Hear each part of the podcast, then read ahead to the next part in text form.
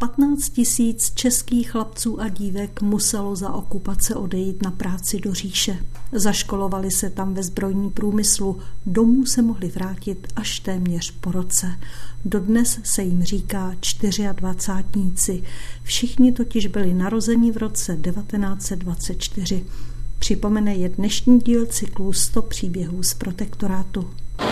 Právě teď přijíždí do Karlsfeldu u Mnichova transport české mládeže. Posílám odtud první jejich pozdravení domů do vlastí. Těm, kteří starostlivýma očima sledovali jejich odjezd z domova a hned poté poctivé české vzkázání. Dráví dojeli. Jsou to chlapci ze všech míst protektorátu Čech a Moravy. Vystupují teď na půdu svého druhého domova. Takto protektorátní rozhlas zaznamenal příjezd 24. do Mnichova v roce 1943 a o deset měsíců později se vraceli domů do Prahy. Jsme v Praze na hlavním nádraží a nejsme sami. Na prvním nástupišti čeká mnoho lidí.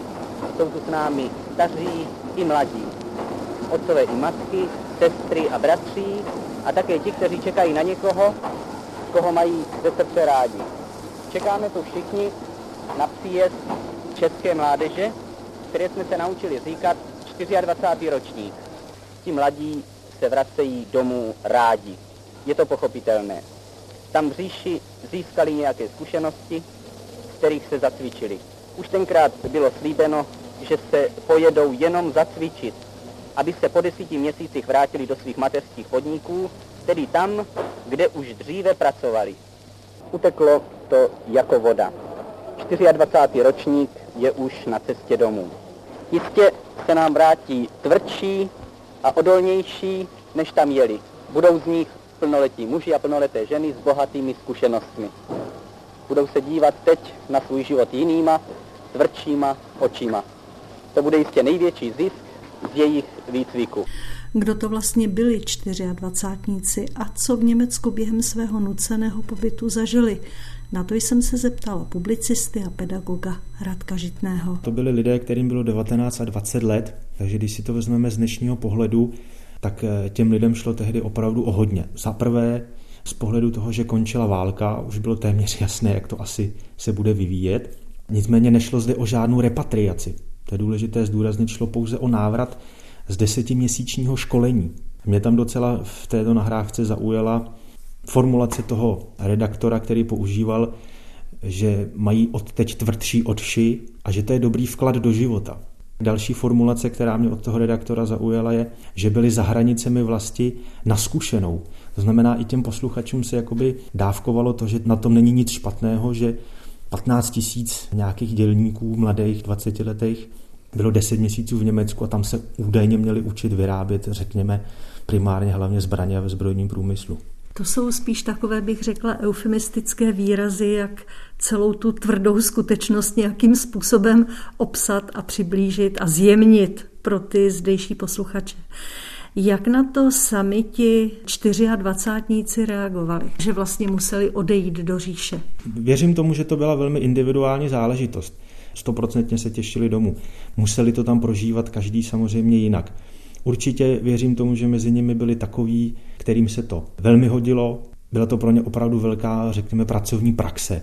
Naučili se tam ovládat všechny možné stroje a výrobní postupy, které se jim určitě mohly hodit potom i tady v Čechách. Nicméně ta formulace toho redaktora, že každé učení má tvrdý kořínek, ale plod bývá sladký, to mě zaujalo, protože je na tom vidět to, že se snažili tu mladou generaci vychovat k tomu, že už to nebude jinak, že budou muset být v té továrně. Byla to taková předzvěst toho, co je následně bude čekat.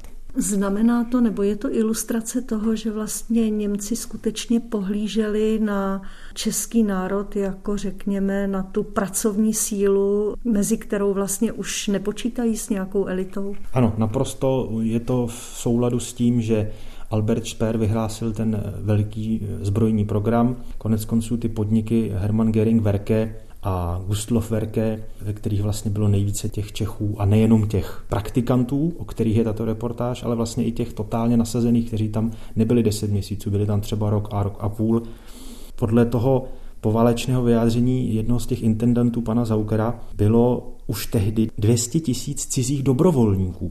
Nebyli to jenom nuceně nasazení pracovníci z těch méně cených podle Němců národů, jako byli Češi, ale nahlásili se tam dobrovolně na tu praxi. Takže každý měl ty pohnutky jiné, někdo byl opravdu přinucen, někdo se tam hlásil dobrovolně. Proč ale byla ta praxe vlastně limitovaná deseti měsíci, když německá armáda potřebovala neustále další a další zbraně? Byla totální válka, takže proč je vlastně pustili zpátky? Za A se posouvala fronta. To německé velení moc dobře vědělo, že se bude muset posouvat i ten zbrojní průmysl. A jestliže si za 10 měsíců opravdu vyškolili odborníky, tak samozřejmě oni počítali s tím, že se může stát, že se převalí jedna fronta dříve než ta druhá a že budou muset přesouvat i ty továrny. To znamená, chtěli vyškolit co nejvíce těch dělníků. Počítalo se také s podzemní výrobou. Bylo spousta podzemních továren a na to oni potřebovali mít v protektorátu taky dostatek dělníků. Konec konců tak skutečně dopadlo, že úplně zbytek celé výroby končil zde u nás protektorát. Víme moc dobře, že bylo nasazováno spoustu nucených dělníků z koncentračních táborů, kteří za to nepobírali vůbec nic, kromě nějaké mrzké stravy. Zatímco tihle odborníci za to byli placeni až do posledních dnů války, jsou dnes dochovány výplatní účty v archivech že jim opravdu byla vyplácena mzda. Ještě 3. 4. května 1945 ti lidé pobírali mzdu za to, že v Dubnu vyráběli zbraně. To je teda opravdu velká ukázka německé důkladnosti, že dokázali na samém konci války ještě vyúčtovat a vyplatit. To zní úplně neuvěřitelně. Jaký byl, pokud to víme, další osud alespoň některých lidí z ročníku 24? Mně se podařilo potkat se se dvěma lidmi, byli to pozdější projektanti Škodovky v Plzni. Jeden se k tomu moc vyjadřovat nechtěl, ale druhý mě překvapil svojí vzpomínkou.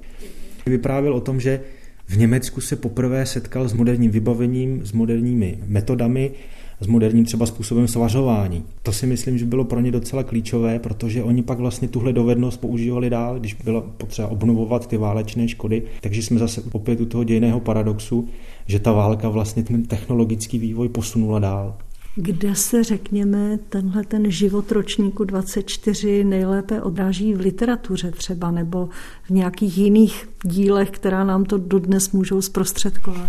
Pro mě naprosto nepřekonaná kniha je František Majnuš Totální nasazení, což je ovšem vědecká studie o tom, co se dělo, ale z těch memoárů je to určitě od Ladislava Valíka kniha 24, která vypráví ty příběhy a já bych měl obrovskou toho, abychom ji zařadili mezi povinnou literaturu na školách. Uzavírá Radek Žitný dnešní pořad z cyklu 100 příběhů z protektorátu. Loučí se s vámi jeho autorka Milena Štráfeldová.